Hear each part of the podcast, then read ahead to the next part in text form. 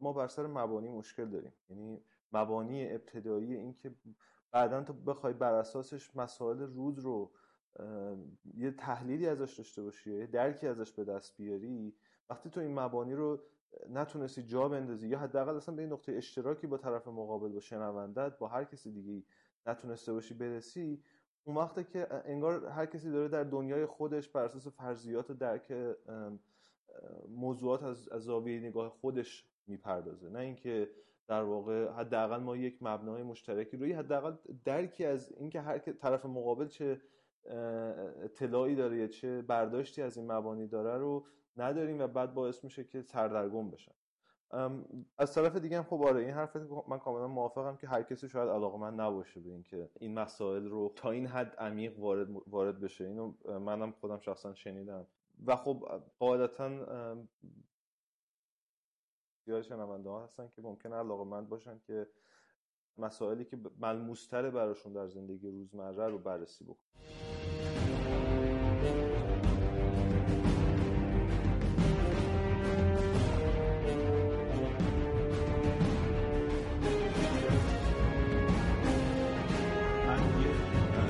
واقعی روزمره ای رو بهانه می‌کنم و از اون واقعی روزمره نتیجه میگن که خب ببین داستان چیه؟ پشت این اتفاق ساده روزمره چه میگذره؟ عنوان مثال یه توی صحبتی که با هم داشتیم آمازون رو مثال زدم. یه اتفاقیه که خیلی عادیه ممکنه حتی اکثر قریب به اتفاق شنونده های ما نشنیده باشن که اصلا داستان از چه قرار بود. یه شرکتی به اسم آمازون رفته یه شرکتی به اسم هول فود رو خریده. موضوع موضوع خیلی جالب اینه که یه همچین اتفاقی افتاده. خیلی ها اینطور تحلیل کردند که خب ببینید ما گفته بودیم که در سرمایه داری انحصار ایجاد میشه. این هم مستاق انحصار. یه شرکتی به بزرگی فلان یه شرکتی به بزرگی بهمان رو خرید اینا با هم مرج شدن و دارن به مرور کل بازار رو می‌خورن و بعد هر کاری دلشون بخواد می‌تونن با بازار انجام بدن. این دوباره تحلیلیه که خیلی رسانه های زیادی رسانه هم که میگن نه رسانه ایرانی رسانه امریکایی و فرانسوی و انگلیسی و همه اینها موضوع رو کار کردن. اکثر قریب به اتفاقشون از همین زاویه به قضیه نگاه کرد بعد این میره دقیقا به یه نکته فاندامنتالی اشاره می‌کنه. اونم قضیه انحصاره. و این تصور که سرمایه‌داری موجب انحصار میشه. خب در حالی که اینجوری نیست و اگر ما, ما می‌تونیم به این اشاره کنیم و بگیم که خب اینا نهایتا چقدر سهم بازار دارن که 3 درصد بیشتر نیست 97 درصد بقیه بازار سر جاشه و اینکه خلاصه چیزای زیادی. اینکه خود اصلا این هول فوز قبلا چه شرکت هایی بودند که اونها به مراتب بزرگتر از اون بودن شکست خوردن از بازار خارج شدن این به مرور آمده چرا بالا آمده؟ به خاطر خدماتی که ارزانتر ارائه کرده و بهتر. خلاصه آمازون از اون طرف همینطور. من اتفاقا اخیرا با یکی از دوستان خیلی فرهیختم صحبت می‌کردم. اون دقیقا همین مثال آمازون رو اون زمان داشت می‌زد. یعنی این شنیده بود که اینجوریه و نگرانش می‌کردیم موضوع. خب دیگه آمازون تمام شد. حالا اینجوری من تصورم همیشه این بوده که ملموستره به خاطر اینکه افراد خب اون این اتفاقات داره اطرافشون میفته و بعد بهشون توجه میدی این رو می‌بینی این واکنش رو تو رسانه ها می‌بینی و این نتیجه گیری که اونها من می‌تونم ثابت کنم به گواه همه این شواهد و مستندات که اینطور نیست. اینم می‌تونه خلاصه فکر می‌کنم جالب باشه. یک بار ممکنه بحث همین شرکت آمازون و هول فود رو بررسی بکنیم. و بعد خیلی جاها نمونه های مختلفش حتی تو صنعت اینداستری نمی‌دونم تکنولوژی هست نمی‌دونم توی بین گوگل و یاهو و مایکروسافت و اینجور شرکت هم. همون بحث مطرح میشه نمی‌دونم توی صنعت خودروسازی همین بحث دوباره مطرح میشه. ایدئال به نظرم اینه که ما بتونیم از قبل این مثال ها به جایی برسیم که لازم نباشه دائم در مورد یک موضوع که کاملا مشخصه که از نظر پایه‌ای مشابه همدیگه هستن. فقط مستاقهاشون تغییر می‌کنه. هی این این بحثا تکرار بشه. این که ای کاش ای کاش همینطور که میگی یک بار مثال می‌زدی و میگذشتی. ولی اینطور نیست. متاسفانه حافظه گاهی اوقات یاری فراموش می‌کنه.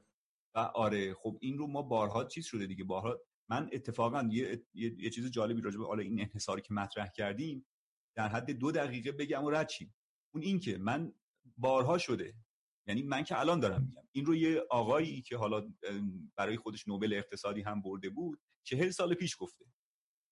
در طول این مدت هم من حالا یعنی در این مدت چهل ساله رو هم من مطالعه کردم. یعنی بعد از اینکه ایشون گفته هم اتفاق جدیدی نیفتاده. وقتی که راجع به موضوع انحصار صحبت می‌کنیم من ترغیب می‌کنم دوستان رو که یه مثال پیدا کنن. یک مثال پیدا کنن اگر دوتا پیدا نمی‌کنن.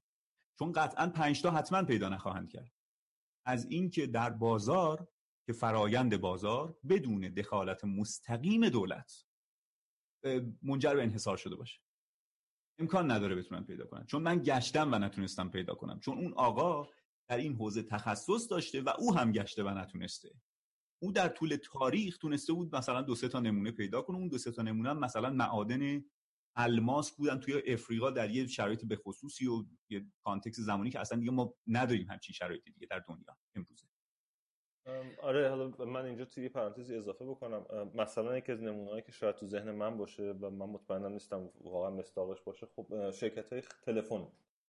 حالا مثلا تو آلمان مثلا ما یکی دو تا شرکت خیلی بزرگ داریم یا حتی استرالیا هم که اخیرا من یه سفر کوتاهی اونجا داشتم مثل اینکه ماجرا از این قراره که یه شرکت یا دو شرکتی از ابتدای صنعت موبایل وقتی که اختراع میشه اینها به قول این آنتنای موبایل رو در سرتاسر سر کشور قرار دادن و بعد به خاطر اینکه صرفا راه اندازی خط موبایل بعد از اینکه اولین آنتنها گذاشته میشه فوق العاده سخت میشه برای شرکت های دیگه که بیان دقیقا بغل همون آنتنا آنتن جدید بزنه یعنی به قولی محدودیت منابع بر سر محدودیت طبیعی منابع که تو یک جایی که آنتن موبایل می‌ذاری دیگه بیشتر نمی‌تونی بذاری. چطوریه که اونجا اونجا عملا به نظر نمیاد که دخالت دولتی باشه. حتی یه جاهایش دخالت دولتی هست ولی خب در عمل هم امکانش نیستش که مثلا تو در یه منطقه جغرافیایی هر شرکت مخابراتی برای خودش یه آنتن بذاره.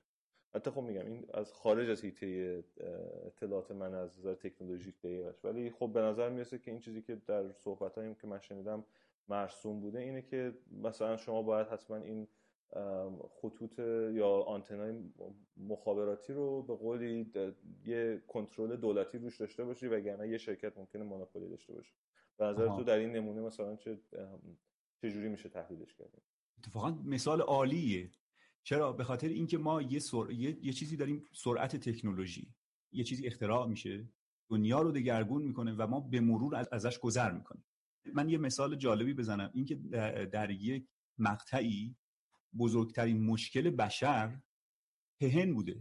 یعنی در مثلا در انگلستان اینها بزرگترین دغدغه‌شون این بوده که اقتصاددان ها نشستند و حساب کردند. به این نتیجه رسیدن که خب اگر ما با همین ریت ادامه بدیم. حالا من در یه مطلبی این رو خواهم نوشت با جزئیات اعداد و ارقامش. که حالا یه شهری به بزرگی لندن اینقدر توش اسب و کالسکه و این در جریانه اینا هر کدوم روزی مثلا 20 25 پوند دارن پهن تولید می‌کنن و اینها خشک میشه بعد گرد و خاک میشه قبار میشه بیماری هایی با خودش به همراه داره و اینها. اگر با همین نرخ شهر بزرگ بشه و خب این اوج دوره رفاه هستی یعنی اونجاست که ثروت از هر ثروت بشر از هر زمان دیگری در طول تاریخ بیشتر شد. اگر به همین نرخ ادامه پیدا می کرد بشر زیر پهن مدفون می‌شد.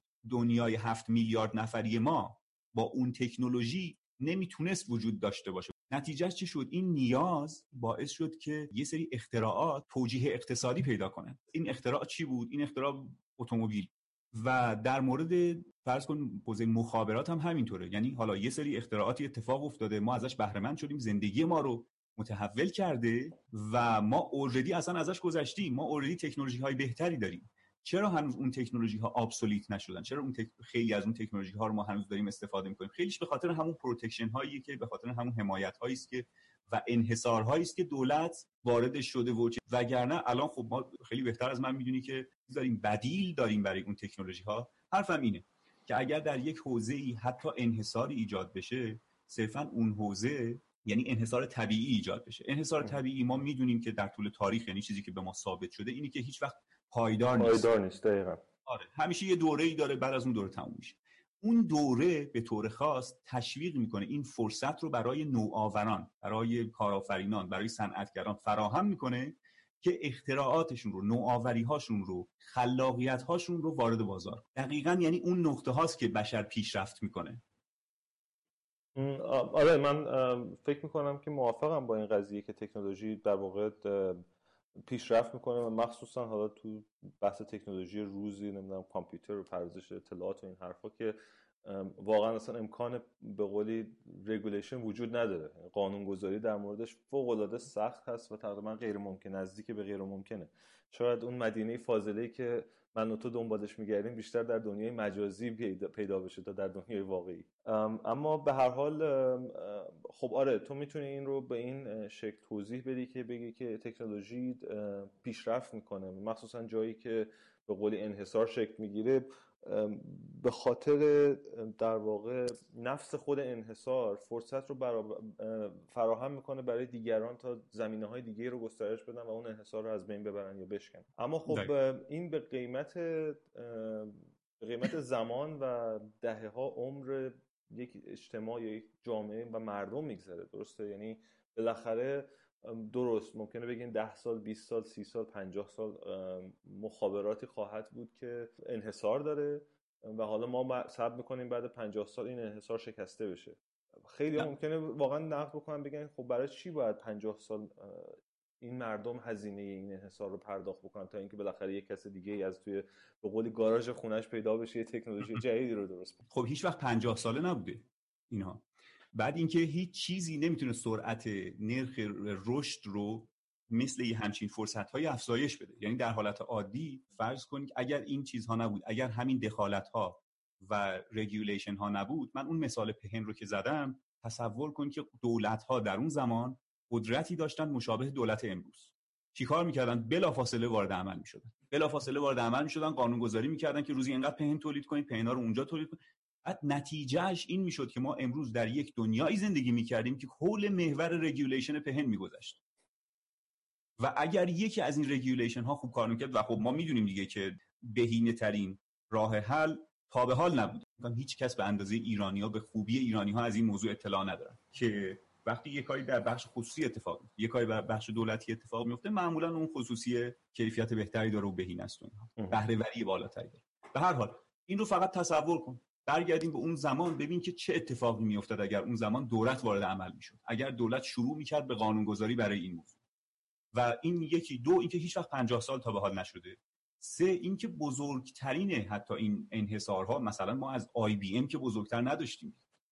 می‌بینی که ظرف مدت و چهارم اینکه فقط این اتفاق در حوزه صنایع جدید میفته در حوزه صنایع قدیم اصلا این اتفاقا نمیفته فقط این حوزه ها این اتفاقا اینجور انحصارهای موقت طبیعی در حوزه نوآوری اتفاق میفته خب یعنی حوزه نوآوری چیزی نیست که هیچ کسی زندگیش بهش وابسته باشه. صرفا زندگی همه رو داره بهتر می‌کنه. که اگر بهتر نکنه کلا حذف میشه. اصلا یعنی وارد نمیشه. من کاملا موافقم.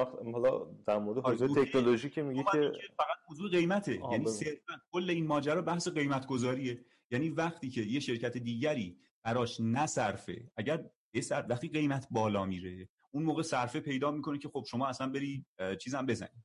آره ستون های مخابراتی. خب؟ آره ستون مخابراتی هم بزن. اگر یعنی وقتی که انحصار طبیعی ایجاد بشه نتیجهش چی میشه؟ نتیجهش این میشه که اون شرکتی که از انحصار برخوردار قیمت رو بالا ببره. قیمت اگر بالا بره اون موقع با قیمت پایین ممکنه برای رقیب ها صرفه اقتصادی نداشته باشه که ستون بزنن. اما از وقتی قیمت مثلا دقیقه 5 تومنه ولی قیمت اگر بشه دقیقه 50 تومن اون موقع دیگه صرفه هم داره که اینها هم وارد رقابت بشن 45 تومن بفروشن 40 تومن بفروشن 35 تومن بفروشن. و به این ترتیب اون گپ رو هم پر کنن. یعنی اگر یه مدتی قرار طول بکشه تا اینکه نوآوری ها بیان جایگزینش بشن خیلی از مشکلات امروز ما به خصوص در حوزه هایی مثل انرژی در حوزه های در آموزش. بزرگترین چیزها آموزش در این زمینه. یعنی اینکه ورود دولت و عرصه آموزش باعث شده که یک پارادایمی که مدت هاست تاریخش گذشته مدت هاست نیاز داره به اینکه متحول بشه و پیش بره یه حوزه ای که ما اوردی بدیل های خیلی خوبی براش داریم. یعنی در هیچ زمان دیگری در تاریخ بشر آموزش اینقدر در دسترس نبوده اینقدر ارزان نبوده. قبول داری؟ یعنی شما هر منبعی که بخواید دیگه امروز در در عین حال در هیچ زمانی در تاریخ بشر آموزش اینقدر گران نبوده. بله. چطور ممکنه. یعنی این دوتا رو ببین یه پارادوکس محضه. از نظر ریاضی با عقل جور در نمیاد که یه همچین اتفاقی بتونه به وقوع پیوسته باشه. ولی شده. در واقع این این نتیجه این هزینه های به قولی تصنعی و غیر واقعی است که اضافه شده بر آموزش. دقیقا. چرا؟ برای اینکه با همین منطق که خب حالا ممکنه این دوره گذار طولانی بشه. در حالی که اون دوره گذار هرگز طولانی نمی‌شد اون فرصت رو برای نوآوری و خلاقیت فراهم می‌کرد که خدمات آموزشی بهتری ارائه بشه. ولی خب اون دخالت های دولتی باعث شده که خدمات آموزشی بهتری ارائه نشه. الان شما تو دانشگاه همونطوری درس بخونی که پدرت درس میخونده و همونطوری که میشه شاید ادعا کرد که پدر بزرگ درس می‌خونه و به همین آره من کاملا فکر کنم این موضوع رو درک می‌کنم که نقش انحصار اگر که بخوایم بگیم که این قانونگذاری های مربوط به انحصار زدایی در خیلی موارد ممکن بوده کمکی بکنه اما به نظر میاد در موارد بسیاری انقدر ضربه زده که حتی اگر تصور بکنیم در چه در بعضی موارد می‌تونه موفق باشه در مجموع انقدر کارنامه بدی داره که خیلی سخت بشه ازش دفاع کرد. و برای همین به نظر میاد راه های دیگه ای باید برای این مسائل که ممکنه گاهن پیدا بشه.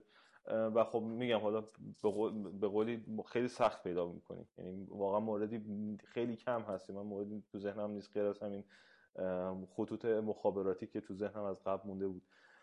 خب حالا از این موضوع بگذریم. اگر که یکی از مشکلاتی که هست اینه که تو یک شرایط انحصاری داری که امروز هست. بسیاری از صنایع دوچار انحصارن.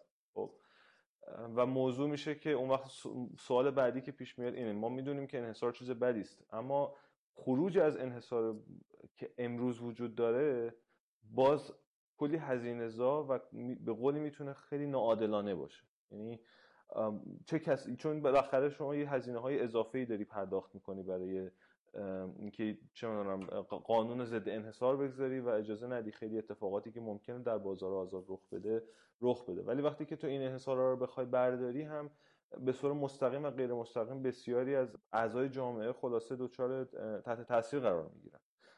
یکی از بهترین نمونه ها شاید همین قضیه خدمات درمانی تو آمریکا باشه. البته خدمات درمانی خودش یه سرفست بسیار بزرگیه. اما من فقط ازش به عنوان یه نمونه استفاده می‌کنم که خب ما اگه بخوایم انحصار مثلا شرکت های بیمه رو از بین ببریم در درجه اول بسیاری از حجم زیادی از هزینه که بسیاری از این بیماران پرداخت اعضای جامعه پرداخت کردن برای اینکه بیماری هاشون درمان بشه ممکنه دیگه براشون امکان پذیر نباشه این هزینه ها رو تامین بکنن. تا دوباره به قولی بازار شکل خودش رو پیدا بکنه و جایگزین های بهتری براش پیدا بشه. باز دوباره در این مدت ای باید این هزینه به قول سهلنگاری گذشتگان در این قانونگذاری رو بپردازن. آیا این منصفانه است به نظرت؟ نه بر منصفانه نیست ولی خوشبختانه براش راه حل داریم. راه حلش اینه که هیچ وقت شما یه دفعه اینطور نیست که یه موضوعی بگی خب تا امروز اینجوری بود از فردا اینجوری نیست. یه همچین روی کردی در سیاست گذاری غلطه.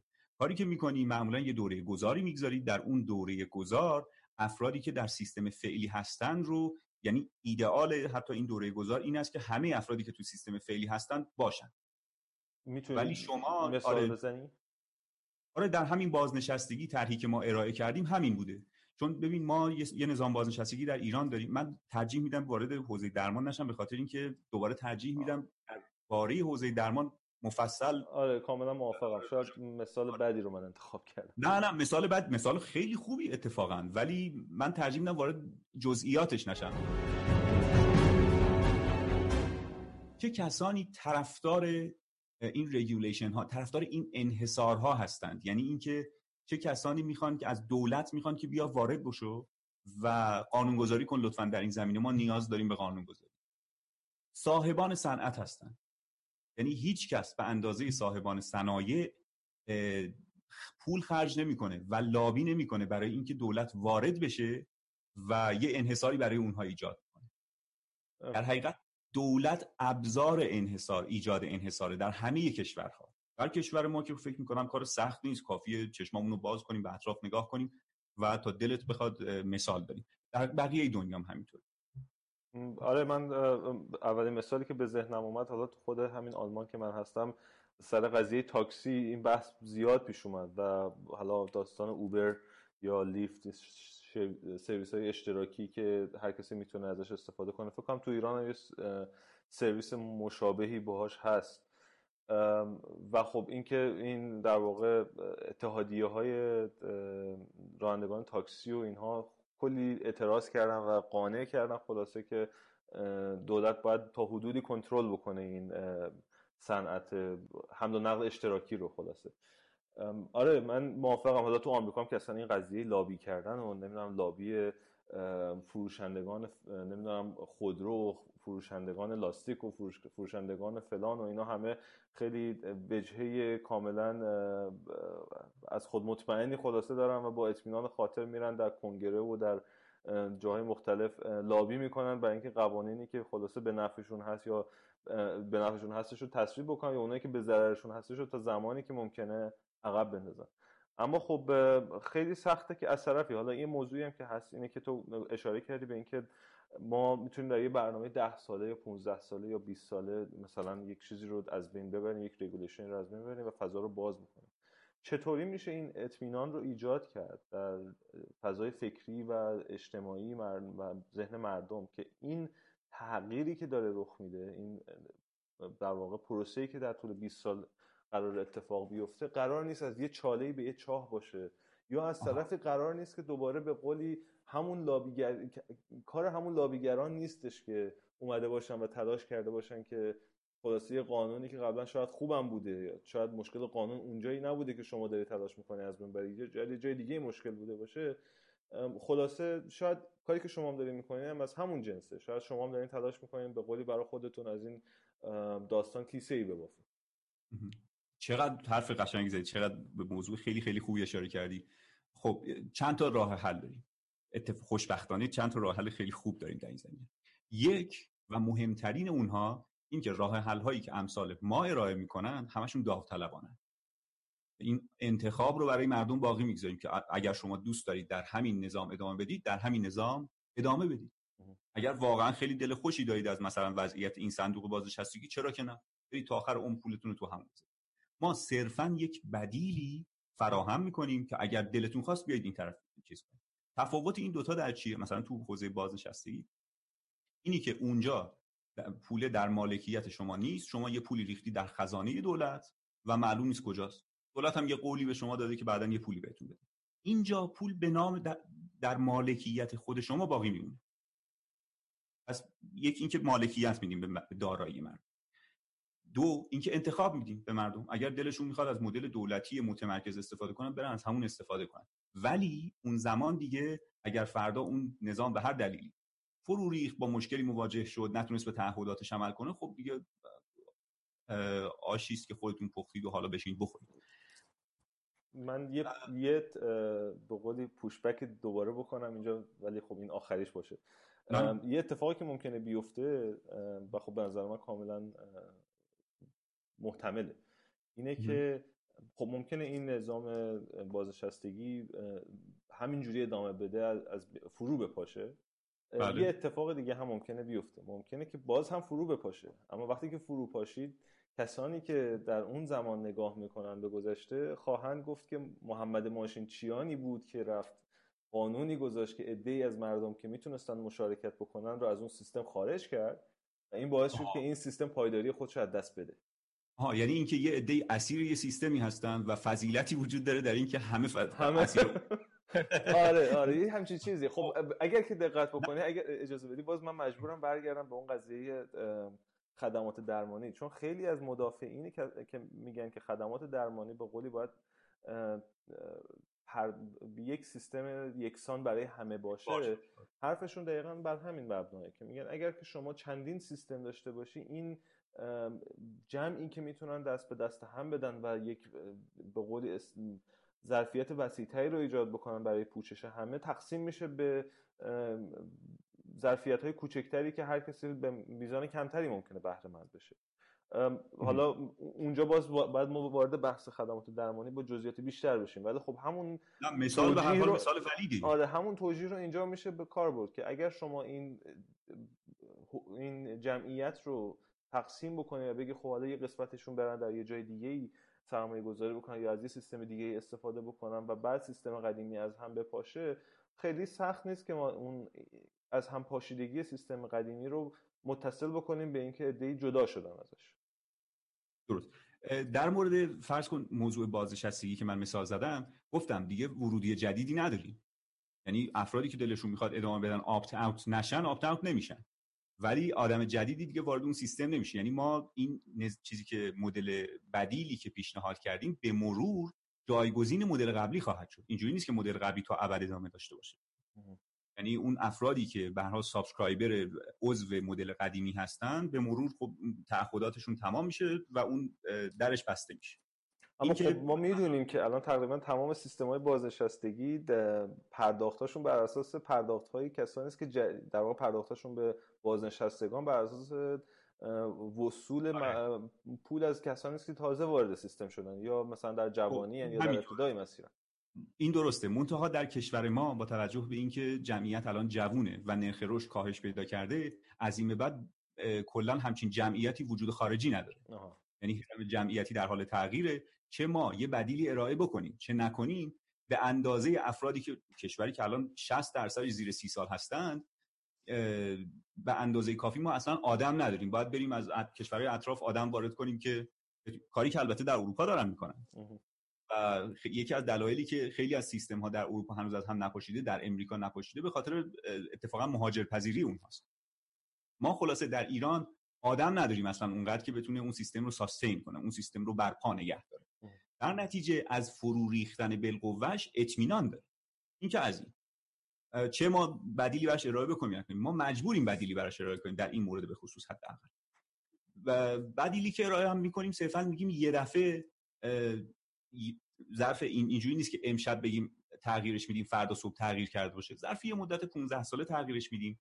اونجا هم انتخاب میدیم به افرادی که راضی هستن. هیچ کس راضی نیست در کشور ما از غیر از اعضای هیئت مدیره شرکت هایی که از صندوق های بازنشسته اونها صرفا برای خودشون پاداش میدن و کیف می‌کنن. غیر از اونها هیچ کسی که بیمه گذار صندوق بازنشستگی باشه که در کشور ما راضی نیست. هیچ بازنشسته ای در کشور ما راضی نیست. اون اگر نیست اون نکته ای که گفتی که اگر یه عده از این سیستم خارج بشن اون موقع ممکنه دیگه توجیه اقتصادیش رو از دست بده. این اگر نیست. چرا اگر نیست؟ به خاطر اینکه می‌تونیم در برگردیم در تاریخ نگاه کنیم که وقتی یه همچین شرایطی محقق شده آیا این سیستم کار می‌کرده؟ آیا وقتی که سیستم متمرکز به این ترتیب نبوده کار نمی‌کرده؟ و جواب هر دو سوال اینی که چرا اتفاق یعنی ما این رو می‌دونیم در مورد سیستم های درمانی وقتی که متمرکز نبوده وقتی همه مردم توی یه دونه سیستم نبودن. سیستم های خیلی فرکشنال زیادی وجود داشته اون موقع سیستم کار می‌کرده خدمات خیلی ارزان تر در عوض خب این نظام جدید اگر فکر می‌کنید کار می‌کنید که خب بذارید کار کنه اشکالی نداره. کار نمی‌کنه که ما مجبوریم براش یه بدیلی ارائه کنیم. قیمتش قیمت عاقلانه ای نیست یعنی یه قیمت نجومی است که برای هیچ کسی صرفه نداره. این انحصار اگر من حرفم اینه اگر انحصار کار می‌کنه اوکی اصلا برید با همون انحصار زندگی کنید. ولی ما چرا اصلا می‌خوایم بدیلی براش ارائه کنیم؟ به خاطر اینکه اون انحصار به شکل فعلی کار نمی‌کنه. خب این برای من تقریبا روشن موضوع. می‌تونی یه ذره تصویری بدی از اینکه اگر که تو یه همچین مکانیزمی رو در صنایع مختلفی که کم و بیش انحصار دارن در واقع پیاده بکنی ما به چه جور جامعه ای نگاه می‌کنیم؟ این سوال من بیشتر برمیگرده باز به اون قضیه مبنایی که اساسا آره. این نگاه به شکل دادن خدمات مختلفی که جامعه بهش کم و بیش وابسته است. آره. و ما خب. ادعا می‌کنیم که اگر انحصار نباشد بهتر است. اون وقت ما در چه جامعه زندگی می‌کنیم؟ آیا این جامعه جامعه خواهد بود که همه خیالشون راحت خواهد بود که هیچ مشکلی وجود نداره یا اینکه باز هم اونجا مشکلاتی خواهیم داشت نارضایتی خلاصه خواهد بود؟ چون باز میگم بحث بعضی وقتا به اونجا ممکنه برسه که این برداشت اشتباه ایجاد بشه که ما باز با یه مدینه فاضله ای طرفیم که اگر دیگه این کار رو انجام بدیم دیگه همه مسائلمون حل میشه. به هیچ وجه. آره خب اینم نکته دوباره خوبی بود اشاره کردیم. نه اولا که ما غیبگو نیستیم صرفا میگیم که این نظام از اون نظام بهتره براش دلایلی داریم. در جایگزین کردن فرض کن نظام انحصار زدایی دولتی ما از درمان هیچ وقت از بهداشت هیچ وقت شروع نمی‌کنیم. در حال ما نظام خوشبختانه در ایران که نظام درمانیمون از خیلی جاهای دنیا بهتره. ولی به هر حال ما هیچ وقت از اینجا شروع نمی کنیم اگر مردم فکر می‌کنن که اینجا قسمتی است که لازم اصلا انحصار وجود داشته باشه و دولت دخالت کنه ها باشه دخالت منتها از جای از خیلی جاهای دیگری میشه شروع کرد که هیچ بحث و جدلی وجود نداره. یه کشور نمی‌دونم 70 میلیونی 80 میلیونی نمی‌تونه 15 تا شرکت خودروسازی داشته باشه. حتی اکثر می‌تونه یک یا دو تا کشور شرکت خودروسازی داشته باشه. و خب وقتی که تو بگی که من فقط می‌تونم دو تا شرکت خودروسازی داشته باشم عملا معنیش اینه که من انحصار دارم برای اون دو تا شرکت یا یه شرکت یا هر کسی که هست. خب یه وقت هست که یه وقت هست که شما میگی چون من احتمال میدم که بیشتر از دو تا شرکت نداشته باشیم پس من انحصار ایجاد می‌کنم. این دلیل خوبی واسه انحصار جبری ایجاد کردن نیست. اش اشکالی نداره. اگر فکر می‌کنی بیشتر دو تا اتفاق نمیفته بذار ببینیم چی میشه. نه نه نه این انحصار به قولی انحصار طبیعی شکل میده. یعنی اصلا تو ما هیچ قانونگذاری نمی کنیم ما فقط میگیم آره. که باشه هر کسی خواست بازار آزاد در داخل ایران اما به خاطر که بسته شده درهای کشور عملا دو تا شرکت هم حالا اصلا این دو تا شرکت هم با هم رقابت هم می‌کنن خب؟ ولی در نهایت که خب عملا در ایران کم و بیش داره اتفاق میفته بین چند تا شرکت محدود خودروسازی. ولی اتفاقا باز به خاطر اون بسته بودن باعث میشه که یکی از اینها پایدار بمونه. یعنی لازم نیستش که ما انتظار داشته باشیم حتما تحولی ایجاد بشه یا رگولیشنی باشه برای اینکه یکی از این شرکت ها یا دو تا از این شرکت یا هر چند تا شرکتی به قولی انحصار به دست بیارن. صرفا همین که شما در مملکت از یه جای دیگه ببندی باعث میشه که چند نفر دیگه انحصار به دست بیارن. درست. اولا در زمانی که ایالات متحده امریکا 80 میلیون نفر جمعیت داشته چهار تا خط راه آهن عرض قاره امریکای شمالی چهار تا خط راه آهن از شرقش به غربش شرکت های خصوصی شرکت های خصوصی که مال مثلا اون رابر بارون می‌گفتن بهشون دیگه در اون زمان. اینها اون زمان چیز کرده بودن راه انداخته بودن. این از این که این, این اگر که در یک کشوری که 80 میلیون نفره ما به حال خودش بگذاریم بیشتر از یه شرکت یا دو تا شرکت در فلان صنعت ایجاد نمیشه این پس درست نیست. آها یعنی خب پس بذار من اینو روشن می‌کنم یعنی تو فکر می‌کنی که ما حتی اگر که به قولی همچنان تعرفه های سنگین روی واردات خودرو داشته باشیم امکان این وجود داره که ما یه صنعت پویای خودروسازی در ایران داشته باشیم. صرفا به شرط اینکه هیچ کدوم از اینها از از کمک های دولتی به معنی به مفهومی بهره مند نشن. آها.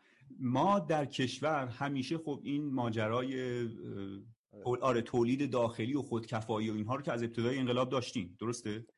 در یک حوزه هایی ما همیشه وارد کردیم. مثلا کار به یونجه که رسیده ما همیشه یونجه وارد کردیم.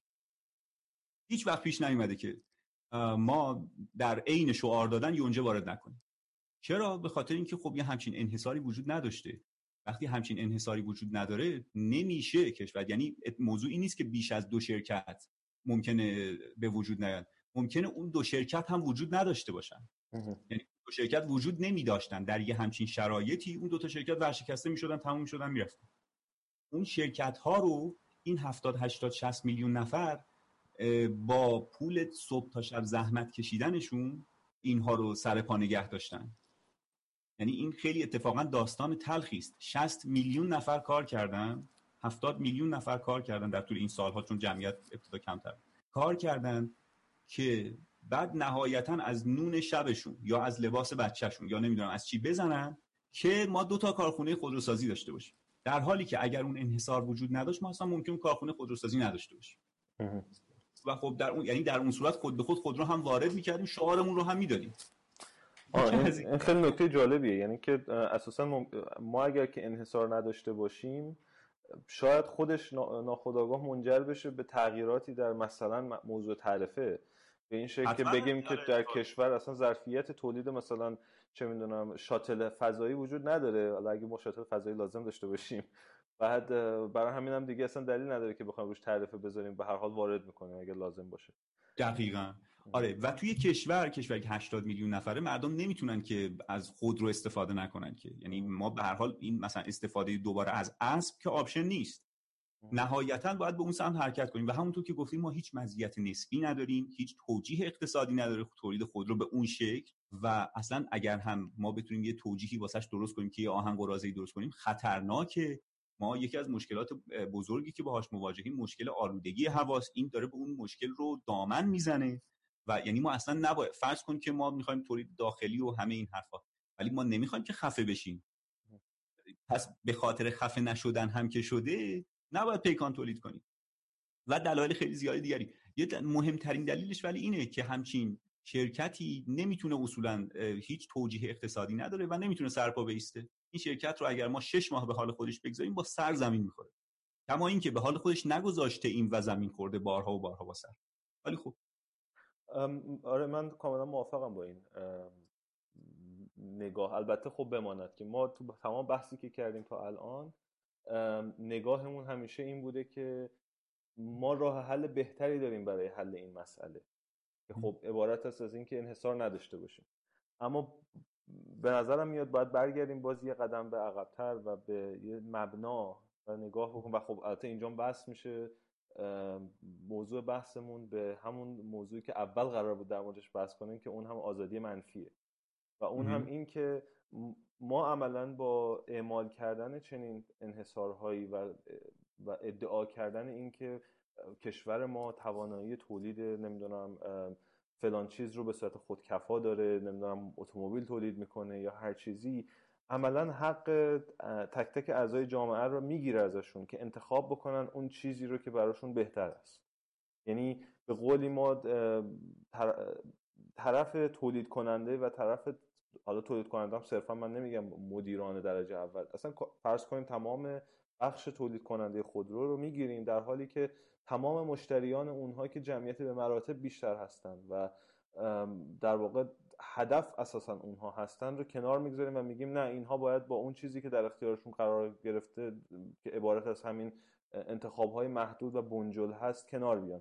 چرا؟ به خاطر اینکه ما یک آرمانی داریم که این آرمان هم حتی واقعا بهش خودمون عمل هم نمی کنیم در, در واقعیت.